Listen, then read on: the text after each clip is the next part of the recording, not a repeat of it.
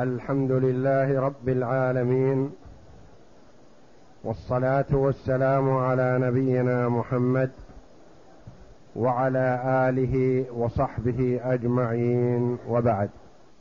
بسم الله بسم الله الرحمن الرحيم. قال المؤلف رحمه الله تعالى فصل وكل ما منع الراهن منه لحق المرتهن إذا أذن فيه جاز له فعله لأن المنع لحقه فجاز بإذنه. فإن رجع قول المؤلف رحمه الله تعالى فصل وكل ما منع منه الراهن منه لحق المرتهن إذا أذن فيه جاز له فعله. ما يدخل وما يملكه الراهن وما لا يملكه. وما يلزمه وما لا يلزمه. قال وكل ما منع منه الراهن منه لحق المرتهن إذا أذن فيه جاز له فعله. تقدم لنا أن الراهن الذي هو ما الدين الذي له على الراهن. وتقدم لنا أن الراهن لا يجوز له بيع الرهن ولا يجوز له هبته ولا يجوز له جعله صداقا ولا عوض خلع وأنه لا يجوز له أن يعتقه ولا أن يوقفه ولا أن يتصرف فيه بأي نوع من أنواع التصرف التي تنقل الملك لأنه حبس لحق المرتهن. إذا جاء الراهن إلى المرتهن وقال يا أخي أنا رهنتك داري هذا أو أرضي هذا أو ناقتي هذا أو سيارتي هذه وأنا في حاجة ماسة الآن إلى بيعها. فهل تأذن لي؟ أنا في حاجة ماسة إلى أن أهبها لابني لأخي لزوجتي لغرض من الأغراض. أنا في حاجة لأن أوقف هذه الأرض ليعمر عليها مسجد. الحي قائم. وليس فيه مسجد وهذه الأرض هي أنسب المواقع لتكون مسجدا لأنها متوسطة. فآمل أن تأذن لي لأوقفها مسجد وأنت إن شاء الله أسددك حقك. فقال لا بأس بع الرهن أو هب الرهن لمن شئت أو أوقف الرهن باي طريق من طرق الخير التي ترغبها. أنا لا أحول بينك وبين الثواب إن شاء الله.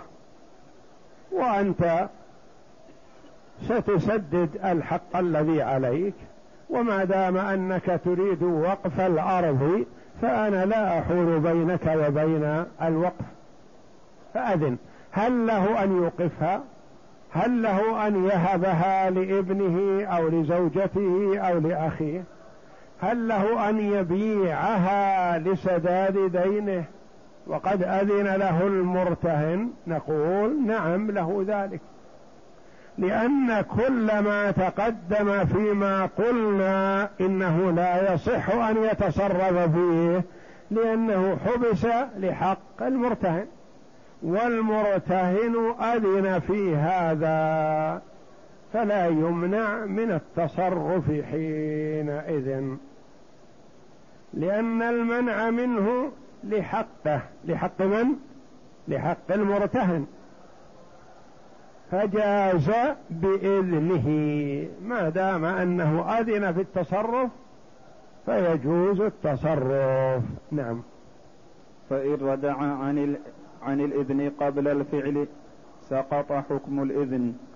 فإن رجع عن الإذن قبل الفعل سقط حكم الإذن.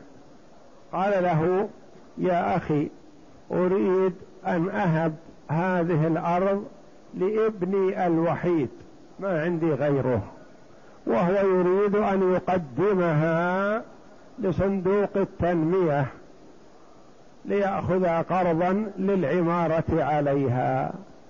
فهل تأذن لي في ذلك؟ قال نعم آذن لك. ما دام أنك هذا غرضك فأنا لا أحول بينك وبين ما تريد. فأذن. ثم إن الرجل سعى في هبتها لابنه. وقبل أن يهبها ويسجل هذا جاء من جاء إلى المرتهن وقال إذا أذنت له فاعلم أنه ليس عنده شيء ما عنده إلا هذه الأرض يهبها لابنه فيضيع حقك قال لا أنا ظننت أنه غني وأني إذا أذنت له لأنه سيوفيني حقي من ماله. قال ما عنده مال ما عنده إلا هذه الأرض التي هي مرهونة لك فإذا أذنت له وهبها لابنه والابن سيرهنها عند صندوق التنمية فما يبقى شيء يسدده كإياه قال لا يا أخي ما دام الأمر هكذا بلغه بأني سحبت الإذن. عدلت. أنا أذنت ظننت أنه يتمكن من التسديد فإذا به تبين أنه لا يتمكن فلا. أنا سحبت إذني في بيع هذا الرهن أو في هبته لابنه أو في غير ذلك. فما الحكم؟ يقول سقط الإذن. كأن لم يكن فلا يجوز له أن يهبه حينئذ. سقط حكم الإذن. نعم. فإن لم يعلم بالرجوع حتى فعل فهل يسقط الإذن فيه وجهان؟ بناء على عزل الوكيل بغير علمه. فإن لم يعلم بالرجوع حتى فعل. رجع. المرتهن رجع عن الإذن. أتاه من أتاه؟ يوم الجمعة فقال إنك أذنت لصاحبك أن يهب هذه الأرض لابنه وليس عنده عقار سواها فإذا وهبها لابنه ضاع حقك. فقال لا يا أخي ما دام الأمر كذا أنا رجعت على الإذن. اليوم الجمعة أنا رجعت على الإذن. لا يهبها لابنه ولا لغيره بل تبقى رهنا حتى أستلم حقي. ما تبلغ الراهن يوم الجمعة ولا يوم السبت ولا يوم الأحد وإنما ما تبلغ إلا يوم الاثنين. ذهب إلى المحكمة وكتب التنازل عن هذه الأرض لابنه فلان فصارت ملك لفلان. متى حصل التنازل؟ يوم الاثنين. ومتى رجع عن الإذن يوم الجمعة. لكنه لم يعلم. لما صار يوم الثلاثاء علم الراهن بأن المرتهن عدل عن الإذن. متى عدل؟ يوم الجمعة. يقول أنا ما تبلغت إلا يوم الثلاثاء. وتنازلت عن الأرض فأصبحت الأرض في ملك ولدي. بصك من المحكمة. فأنا ما علمت إلا بعد التنازل. وسحب الإذن قبل التنازل. ما الحكم؟ قال رحمه الله فإن لم يعلم بالرجوع حتى فعل يعني تنازل. فهل يسقط الإذن؟ يعني ترجع الأرض وتبقى رهن ويسحب الإذن ويلغى الصك الذي أصدر باسم الولد؟ فهل يسقط الإذن فيه وجهان؟ الوجه الأول أن الإذن يسقط لأن الرجل رجع يوم الجمعة والتنازل حصل يوم الاثنين فهو تنازل بعدما رجع المرتهن عن إذنه فهو تنازل عن شيء غير مأذون له فيه. قال لا يصح. لا يصح. ويلغى التنازل الذي صار للإبن. هذه رواية. الرواية الأخرى أن الإذن هذا صحيح. وأن الراهن تنازل بناء على أن له حق التصرف فهو تنازل لأن المرتهن قد أذن له فتصرفه تصرف صحيح. أذن له في التنازل فتنازل فأصبحت الأرض الآن باسم الولد. وقد يكون أن الولد باعها أو رهنها في موضوع آخر أو تصرف فيها بأي نوع من أنواع التصرف. قال ينفذ. الرواية الثانية الإذن لا الرجوع عن الإذن لا اعتبار له ما دام أن الراهن لم يعلم وتنازل وهو يظن أنه مأذون له في التنازل فالرجوع من المرتهن لا اعتبار له. وقال فيه روايتان بناء على عزل الوكيل بغير علمه الوكيل إذا عزل وعلم ما صح له التصرف بأي نوع من أنواع التصرف؟ لكن عزل وهو لم يعلم بأنه معزول فتصرف. هذا فيه روايتان وكذلك هذه الإذن فيها روايتان. رواية تقول إن هذا التصرف فضولي ولا اعتبار له لأن الرجل معزول عن الوكالة. مثلا الرجل وكل زيد في بيع داره. زيد عرضها للبيع بدأ لصاحب الدار أن يسكنها فذهب إلى المحكمة أو كتابة العدل لإلغاء وكالته التي كتبها لزيد. ألغى الوكالة يوم الإربعاء. قبل نهاية الدوام ذهب إلى المحكمة أو كتابة العدل حسب ما الوكالة صادرة منه. فقال انني وكلت زيد في بيع داري والآن أخشى أن يبيعها فأنا أعزله لأني أريد سكناها. فعزله يوم الاربعاء. زيد عنده الدار معروضة للبيع. جاءه من جاءه يوم الجمعة. فاشترى منه الدار. بناء على أنه وكيل. وهو لم يتبلغ بإلغاء الوكالة لأن التهميش على الصك يحتاج إلى إجراءات لا تتم إلا يوم السبت. فالرجل باع يوم الجمعة وهو معزول يوم الأربعاء. فهل ينفذ العزل ولا يصح البيع؟ أم يصح البيع ولا يعتبر العزل إلا بعد علم الوكيل؟ الوكيل ما علم. هذا في روايتان. إحداهما تقول يصح العزل ولو لم يعلم لأنه إذا تصرف في هذه الحال فتصرفه فضولي. تصرف فيما لم يؤذن له فيه انتهت وكالته يوم الإربعاء وهو باع يوم الجمعة فهو باع بيعا لا يصح له أن يبيعه.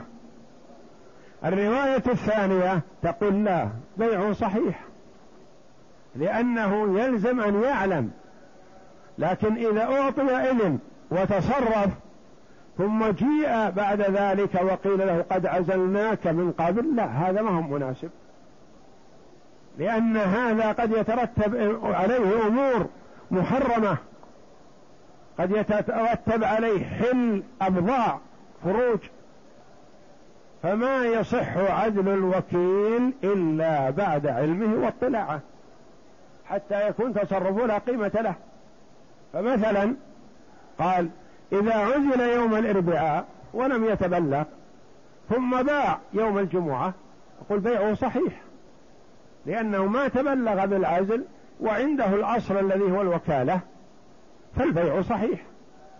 وربما إن الذي اشترى يوم الجمعة باع في نهاية يوم الجمعة على آخر واستلم القيمة ثم الآخر باع على ثالث واستلم القيمة. فلما نربك هذه العالم ونشغلهم ونؤذيهم ونؤذي المحاكم بالمطالبات؟ لا البيع صحيح والتصرف صحيح لأن الرجل تصرف بناء على أنه مأذون له شيء آخر. قد يكون الرهن هذا أمة. فمثلا بيعت هذه الأمة أذن في بيعها فبيعت فاشتراها رجل فوطئها فحملت منه بولد حر. ثم يأتي المالك الأول يقول لا البيع كله باطل. رد علي أمتي لا. ففي عزل الوكيل ثم تصرفه قبل علمه بالعزل روايتان. يعني خلاف فيها قولان. ومثل هذه المسائل التي فيها خلاف كما قال العلماء رحمهم الله حكم الحاكم يرفع الخلاف. يحضران أمام القاضي والقاضي يسمع من هذا ومن هذا ثم يجتهد بما يراه مناسبا. وحكم الحاكم في المسألة الخلافية يرفع الخلاف. والقاضي من حقه أن يسأل هل الذي أفرغ له الأرض هل أوقفها؟ هل رهنها؟ هل تصرف فيها؟ أم لا تزال في يده؟ الذي بيعت عليه الأمة هل وطئها؟ هل حملت منه؟ هل كذا؟ يسأل. ثم يجتهد ويحكم. فإن لم يعلم بالرجوع حتى فعل حتى فعل فهل يسقط الإذن؟ فيه وجهان. بناء على عزل الوكيل بغير علمه. من المعلوم أن الوكيل إذا عزل وعلم فلا يصح أن يتصرف. لأنه انتهى. لكن إذا تصرف بناء على الوكالة السابقة ثم تبين أنه عزل قبل أن يتصرف فهذا محل الخلاف. أما إذا كان قد تصرف قبل العزل وظن العازل له أنه لم يتصرف فهذا لا إشكال فيه أنه نافذ. تصرف الوكيل قبل العزل نافذ. نعم. فإن تصرف بإذنه فيما ينافي الرهن من البيع والعتق ونحوهما صح تصرفه وبطل الرهن لأنه لا يجتمع مع ما ينافيه إلا البيع. فإن تصرف من هو؟ الراهن. بإذنه فيما ينافي الرهن. قال له أذنت لك في بيعه. أذنت لك في رهنه لآخر. أذنت لك في هبته لابنك. من البيع والعتق. قال أذنت لك في عتق الأمة. صح تصرفه وبطل الرهن. صار الدين بدون رهن.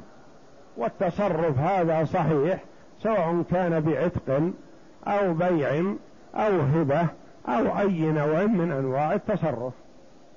لأنه أذن له في ذلك فصح. وبطل الرهن يعني صار الدين لا رهن فيه حينئذ ولا يبطل المال. المال في الذمة. لكن يبطل الرهن نعم. لأنه لا يجتمع مع ما ينافيه. أذن له في البيع فباع بطل الرهن ونفذ البيع الذي أذن له فيه. نعم. فله ثلاثة أحوال. أحد إلا البيع فله ثلاثة أحوال. بيع إلا إذا أذن له في البيع. قال له يا أخي أنا رهنتك أرضي هذا وأنا أريد أن أبيعها الآن. هل تأذن لي? قال نعم آذن لك. لكن يا أخي اعلم أن الدين حل. فبيعها وسدد وهي أرضك. أو قال الدين باقي عليه شهر فأنا آذن لك في البيع بشرط أن تعطيني حقي. كيف آذن لك تبيعها ويبقى حقي عائم؟ ما في شيء؟ لا. يقول باقي على حقك فترة. قال نعم باقي فترة لكن أشترط أنك تعطيني حقي. أو تعطيني القيمة تكون رهن لو ما سددتني أو قال أذنت لك في البيع وسكت. ثلاث حالات. نعم. فله فله ثلاثة أحوال. أحدها أن يبيعه بعد حلول الحق فيتعلق حق المرتهن بالثمن ويجب قضاء الدين منه إلا أن يقضيه غيره. من غيره. يعني قال له يا أخي إذن لي في بيع الأرض التي رهنت. قال لا بأس. أذنت لك لكن الدين حل أمس. فأنت بيعها فإذا باعها قال أعطني. قال أنت أذنت لي في البيع. نعم أذنت لك في البيع من شأن تعطيني حقي. والدين حل أمس. فما يسوق أن تتصرف بالقيمة قبل أن تعطيني حقي. هذا إذا كان الإذن في البيع بعد حلول الدين فيجب أن يسدد الدين. سواء سدد من قيمة هذه الأرض أو من غيره. المهم أن يسدد لأن الدين حل. والأرض بيعت فيجب سداد الدين على الراهن ولا سواء كان سدده من قيمة الرهن أو من قيمة غيره. نعم. لأن مقتضى الرهن بيعه واستيفاء الحق من ثمنه. لأن أصل الرهن مش الغرض منه الغرض منه أن يباع ويسدد منه الدين. وقد حل الدين فيباع الرهن ويسدد. نعم.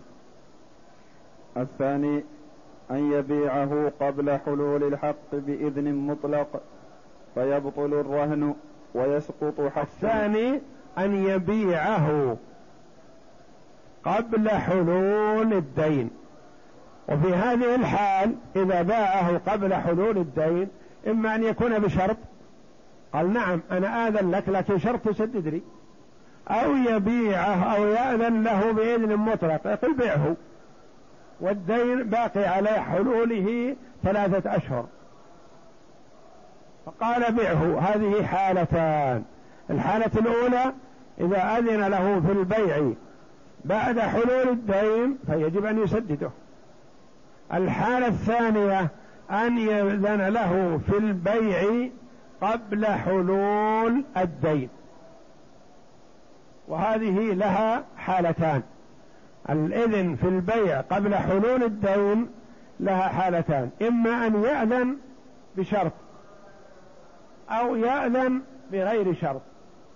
إن أذن بشرط لزم الشرط وإن أذن بغير شرط فلا يلزم ويبطل الرهن حينئذ. نعم. الثاني.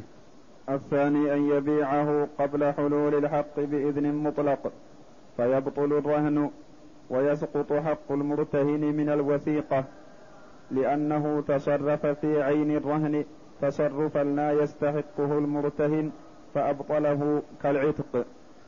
لأنه أذن له في البيع والإذن في البيع هذا ما يلزم منه السداد لأن السداد باقي على ثلاثة أشهر. ولا يسوغ لصاحب الحق أن يطالب قبل حلول الأجل. وقد أذن في البيع قبل حلول الأجل فيباع ويتصرف الراهن في ملكه. نعم. الثالث. الثالث أن يشتري أن يشترط جعل الثمن رهنا ويجعل دينه من ثمنه فيصح البيع والشرط. أو أو تعجيل الثالث أن يشترط. الثالث أن يشترط جعل الثمن رهنا ويجعل دينه من ثمنه. لا. أو تعجيل ثمن دينه من ثمنه. أن يشترط جعل الثمن رهنا أو تعجيل دينه من ثمنه. فيصح البيع والشرط. الثالث يقول أشترط عليك أحد أمرين. أشترط عليك إما أن تجعل القيمة عند زيد من الناس. متى ما حل ديني يعطيني حقي. أن تجعل الثمن رهنا. أو أن تعجل حقي. أنا آذن لك في البيع لكن على شرط تعطيني حقي. نعم. الثالث أن يشترط جعل الثمن رهنا وتعجيل دينه من ثمنه. فيصح البيع والشرط لأنه لو شرط ذلك بعد حلول الحق جاز فكذلك قبله. فإذا شرطه يعني قال له سددني ورضي الراهن أن يسدد قبل حلول الأجل صح ولزم أن يسدد من الثمن لأن المسلمين على شروطهم. يقول أنا أذنت لك بالبيع لكن على شرط. أنت تستفيد وأنا أستفيد. أنت تستفيد من قيمة أرضك لأن الأرض ملحونة مثلا بمائة ألف بينما الأرض تساوي خمسمائة ألف فأنت تبيعها بخمسمائة ألف وتسددني حقي وتأخذ بقية حقك تستفيد منه. فكل واحد منا مستفيد في هذه الحال فالإذن صحيح والشرط صحيح. نعم. وإن أذن له في الوطئ والتزويج جاز لأنه منع منه لحقه فجاز. أذن له في وطئ الأمة أو في تزويج الأمة فيصح. فإن زوجها تزويجا فهي بحالها رهن. أو وطئها ولم تحمل فهي بحالها رهن. أو وطئها وحملت بطل الرهن كما تقدم. نعم. وإن أذن له في الوطئ والتزويج جاز لأنه منع منه لحقه فجاز بإذنه. فإن فعل لم يبطل الرهن. فإن فعل. فإن فعل لم يبطل الرهن لأنه لا ينافيه. لأن موضوع الوطء والتزويج لا ينافيه وإنما ينافيه متى؟ إذا وطئها فحملت بحر. نعم. فإن أفضى إلى الحمل أو التلف فلا شيء على الراهن. لا يلزم أن يجعل رهنا مكانه لأنه مأذون له في التزويج والوطء نعم. فإن أفضى إلى الحمل أو التلف فلا شيء على الراهن لأنه مأذون في سببه. وإن أذن له في ضربها فتلفت منه فلا ضمان عليه لأنه تولد من المأذون فيه. كتولد الحمل من الوطء. أذن له في الوطء فحملت أصبحت حينئذ أم ولد وبطل الرهن لأنه مأذون له في الوطء. أذن له في ضربها لسبب من الأسباب فتلفت ماتت. بسبب هذا الضرب فلا الراهن لا يضمن لأنه مأذون له في هذا الضرب. لكن إذا لم يؤذن له في هذا الضرب وضرب الأمة فماتت فيلزمه أن يضع مكانها رهنا آخر. والله أعلم. وصلى الله وسلم وبارك على عبده ورسول نبينا محمد وعلى آله وصحبه أجمعين.